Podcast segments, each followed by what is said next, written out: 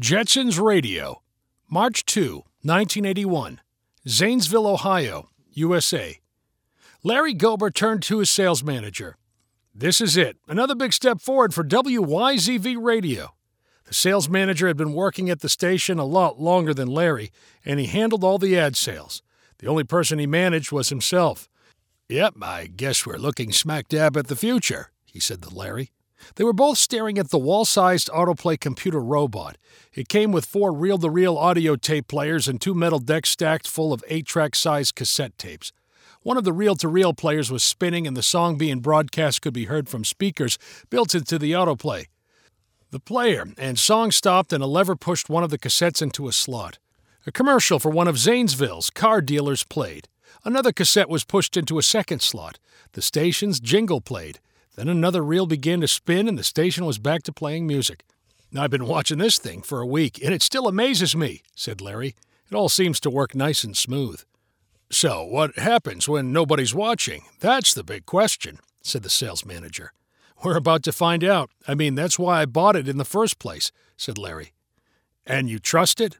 It's the future, whether I trust it or not. Now, I'm not sure what your old man would have thought of this, said the sales manager. He was all about spinning records and having DJs talking to people. This is kind of the opposite. Larry gave his sales manager an annoyed look. The sales manager had shown the same skepticism when Larry had made the move away from records. For the past year, they had been getting their music from a company based in Los Angeles. Every week, a new reel to reel tape arrived filled with the latest hits. There was no more worrying about which records were popular and where to get them. The people in California handled that much better than someone in Zanesville, Ohio ever could. Larry was still deciding what to do with the large record collection stored in the station's back room. Maybe they would have a massive record sale and raise some much needed cash. Anything we have to do before we leave? asked the sales manager, whose eyes were still on the autoplay. Any buttons to push to let it know it's on its own? Nope, we just walk away, said Larry. It's set to shut the operation down at midnight. The sales manager sighed. I guess a Monday night is the best time to try it. Even if the worst happens and you get a lot of dead air, Monday nights are pretty slow when it comes to listeners. Yeah, don't remind me, said Larry. They both backed away from the autoplay and walked through the station's main office. Larry turned off the overhead lights, but he still had a view of the indicator bulbs shining from the autoplay. He followed the sales manager out the front door and then locked it. See you in the morning, the sales manager called. I'm sure it'll be okay. Larry got in his car, started the engine, and turned on the radio. It was tuned to WYZV, and music was playing. No one was in the building, and things were still working. So far, so good. Owning and running a radio station was not Larry's first choice for his life's work. It was his dad's pride and joy, and Larry was supposed to go off and make his own name for himself. But then his dad died way too soon, and Larry felt like he was stuck with the station. WYZV had been stagnating, or even getting worse, for years. Larry decided that if he had to be in charge, he should at least try and pull in more listeners. More listeners meant more advertisers and higher ad rates. If Larry made the right moves, the station could do more than simply break even. Larry had found kind of a mentor in nearby Columbus, Ohio. Columbus was a much bigger radio market than Zanesville, and his new friend Saul owned three Columbus stations. It was Saul who had pushed Larry to give up on records and switch to the Los Angeles tapes. They were supposed to attract a younger audience. Larry readily admitted that Saul was right about the tapes. There was a new energy around WYZV. More teenagers seemed to be listening. It was cool to be tuned in. When Saul first told Larry about the autoplay, of course he paid attention. The industry is changing fast and you have to keep up or go under, Saul had said. Don't you think people will always want their own local stations? asked Larry hopefully. Sure, but you'll need to be more efficient to compete. Ad dollars are going to get spread a lot thinner. You need to cut your biggest costs. What did you spend the most on? Salaries. All the DJs, replied Larry. Exactly. Autoplay can cut some of that cost. Rather than pay someone to flip switches and rotate cassettes, let Autoplay do it. It's like in the Jetsons cartoon. It really works like that? Asked Larry. Doesn't make any mistakes like a human DJ does. Come on, this is the space age. You have to keep up. Saul was fearless in a way Larry could only dream about. Larry's favorite part of the autoplay pitch was the idea of getting rid of some of his DJs. Most of them were weird and annoying. They never cut their hair, and they snickered to each other about Larry behind his back. They loved talking about their favorite bands, and they considered the California tapes an assault on their freedom to choose music. Larry knew he could not lose all the DJs. He needed some of them for the morning and daytime shows. That was when WYZV had most of its audience calling in, and it was best to have some interaction with live people. He also needed a few DJs to voice the commercials that filled up the racks of cassettes. Who Autoplay made obsolete were the DJs on the night and weekend shifts. They did not do much on air talking, and they also gave Larry the most trouble. All of them were barely out of high school and without any career ambitions. They treated the radio station as a place to hang out. Larry had caught all of them entertaining girlfriends or mobs of buddies while they were supposed to be on air or paying attention to the tapes. Larry had threatened to fire all of his night and weekend DJs at least once. He found it intensely satisfying when he called them together and announced that they were being replaced by the autoplay. Where are we supposed to go? One of them asked Larry obnoxiously. Larry did his best to sound sympathetic when he said, I'm sure there are a lot more opportunities out there for you. In the long run, you'll end up thanking the autoplay. In addition to the station, Larry had inherited some money from his father when he died. It took all $50,000 of his cash reserves to purchase and install the giant autoplay computer robot. Larry did the cost calculations many times. If he no longer paid the expendable DJs, he could save $25,000 a year. The autoplay would pay for itself in two years. On the night of Autoplay's first solo run, the road to Larry's house was icy. Snow was falling and reflecting in his car's headlights. He thought of the armchair in his living room. It sat right next to a heater vent. He would soon be there, mindlessly watching television. Larry's radio was still tuned to WYZV. Songs and commercials were transitioning smoothly. Then the sing song WYZV jingle played. After one second of silence, the jingle played again, then again. WYZV, WYZV, WYZV. What the? Larry pulled his car off the road and stopped. Maybe he was hearing some temporary glitch. If he gave it a minute, it might go away.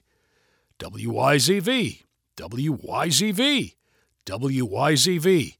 Something was stuck. This was worse than dead air.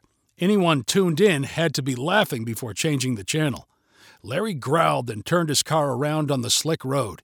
His frustration and anger grew as he got closer to the station. WYZV, WYZV, WYZV. The sound was like ice water dripping in Larry's ears. He drove faster than he should have and did not stop until he had rolled up the sidewalk outside of the station's office. He jumped from his car and ran to the door. He fumbled with the lock and then the lights. He raced over to hear WYZV, WYZV, WYZV coming from the autoplay speaker. Larry looked over the computer frantically. The technicians who had installed it had showed him how to cut the power, but that was supposed to be a last resort. Turning the machine back on might take hours or even days. The front panel had so many knobs and buttons. Larry thought he knew what they did, but it was easier to think when your radio station was not melting down. He quickly inspected the reel to reels and then the cassette decks. Everything looked normal. WYZV, WYZV, WYZV kept playing. Larry wanted to find the cassette with the jingle and rip it from the machine. He would find a hammer if it came to that. Before resorting to punching the deck, his eyes returned to the metal plate that technicians called the control panel. Maybe there was something unusual about it that he had not seen before. One of the buttons on the panel had a green light above it that was blinking. He had seen that light before, but it had not flashed so regularly. Maybe the new flashing pattern meant something. Maybe the button was important. If he pressed it, what did he have to lose? Could the result be any worse than hammering the cassette deck or cutting the power? Larry took a deep breath and pushed the button. A lever in the cassette deck moved. The jingle stopped playing. The autoplay seemed to take a deep breath of its own, and then the wheels of a reel to reel player spun. One of Larry's favorite new songs played through the speakers. Ah, yes, Larry shouted to himself. Then he pointed accusingly at the autoplay. You were supposed to run by yourself without any mistakes. You screwed up. Larry dropped into one of the office's rolling chairs and growled at the computer despite the fact it was playing a favorite song. He reached for a phone and dialed Saul's home number. Hey, Larry, something wrong? Why are you calling me at home? The autoplay screwed up. The first time I left it alone, it got stuck playing our jingle over and over and over again. I almost had a heart attack running back in here. I saw this flashing green light and hit the button below it. Oh, yeah, the reset button, said Saul, cutting Larry off. The reset button? No one told me about a reset button. Sometimes the autoplay gets stuck. You hit the reset to get it going again. Why didn't the installer guys tell me about it? demanded Larry. Well, it's not supposed to happen, so I don't think they like advertising. It kind of a downside to the whole thing. Yeah, just a little, Larry said sarcastically. So, when does it happen? Hard to predict, said Saul. We get a reset about once a week, but you never know the day or the hour. I wish you would have told me about this, said Larry miserably. Ah, you just have to adapt, said Saul. I hire a minimum wage kid to babysit the machine. They watch the light and push the button if they need to. I still need to have someone here? I thought the autoplay was supposed to work on its own.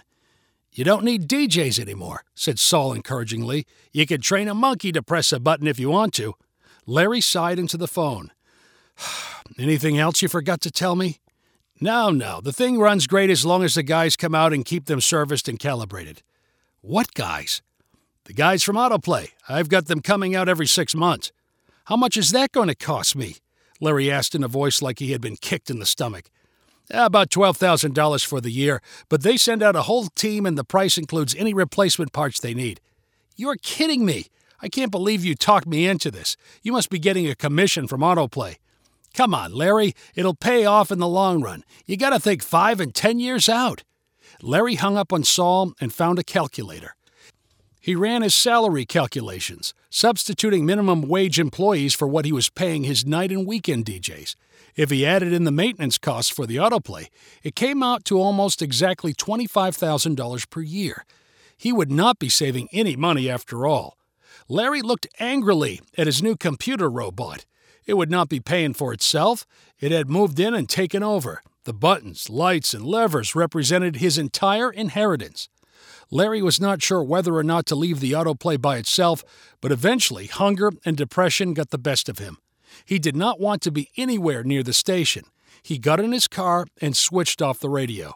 If the autoplay got stuck again, he did not want to know about it, at least for one night. He made it home safely, and after finding his armchair, Larry resigned himself to spending the next few days hiring high school aged button watchers. They would replace his more expensive post high school DJs. At least he could look for kids who were less mouthy and weird. Then he thought of the shelves full of records in the back room. Maybe that sale he was planning would pay for the autoplay. If you enjoyed this story, please rank it on the website 500ironicstories.com. Please subscribe on the website to get weekly updates as new stories are posted. And please share with friends using the convenient links available.